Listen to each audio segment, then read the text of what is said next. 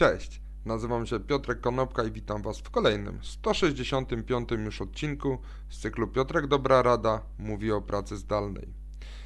Inspiracją do dzisiejszego odcinka był wpis Marcina Tchórzewskiego, szefa Coder's Labu na temat tego, że siedzi gdzieś y, na e, słonecznym y, tarasie w okolicach jakiegoś basenu, w tle są palmy i zadał pytanie, że jest teraz na workation i czy powinien pozostać na zimę w tym samym miejscu.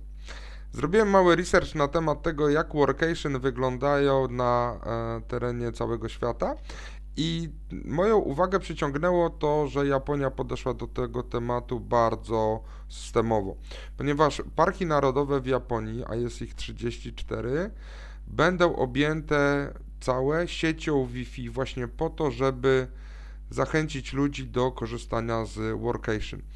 E, Ministerstwo Środowiska właśnie podjęło decyzję o sfinansowaniu tego projektu, tak żeby wszystkie parki narodowe e, i świątynie, które tam się znajdują, przyciągnęły ludzi, którzy z jednej strony chcą wypocząć, a z drugiej strony będą chcieli z tych miejsc popracować.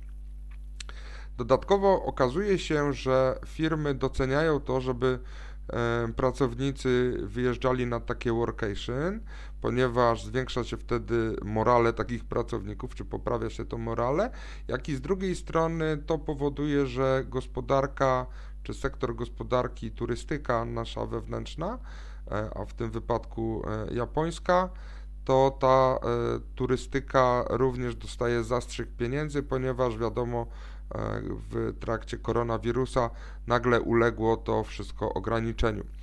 E, jeżeli jesteście, e, czy zastanawiacie się nad tym, co mogą zaoferować dodatkowe parki narodowe, to może się okazać, że hotele oferują swoim gościom takie rzeczy jak na przykład przenośne powerbanki, czy, mm, oferują komputery do tego, żeby można było od nich pracować.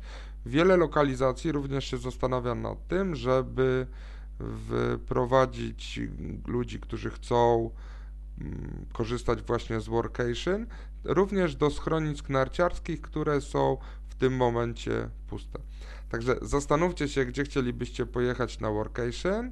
Dajcie znać w komentarzach pod podcastem lub pod filmem. Dzięki serdeczne, do zobaczenia i usłyszenia w poniedziałek. Na razie.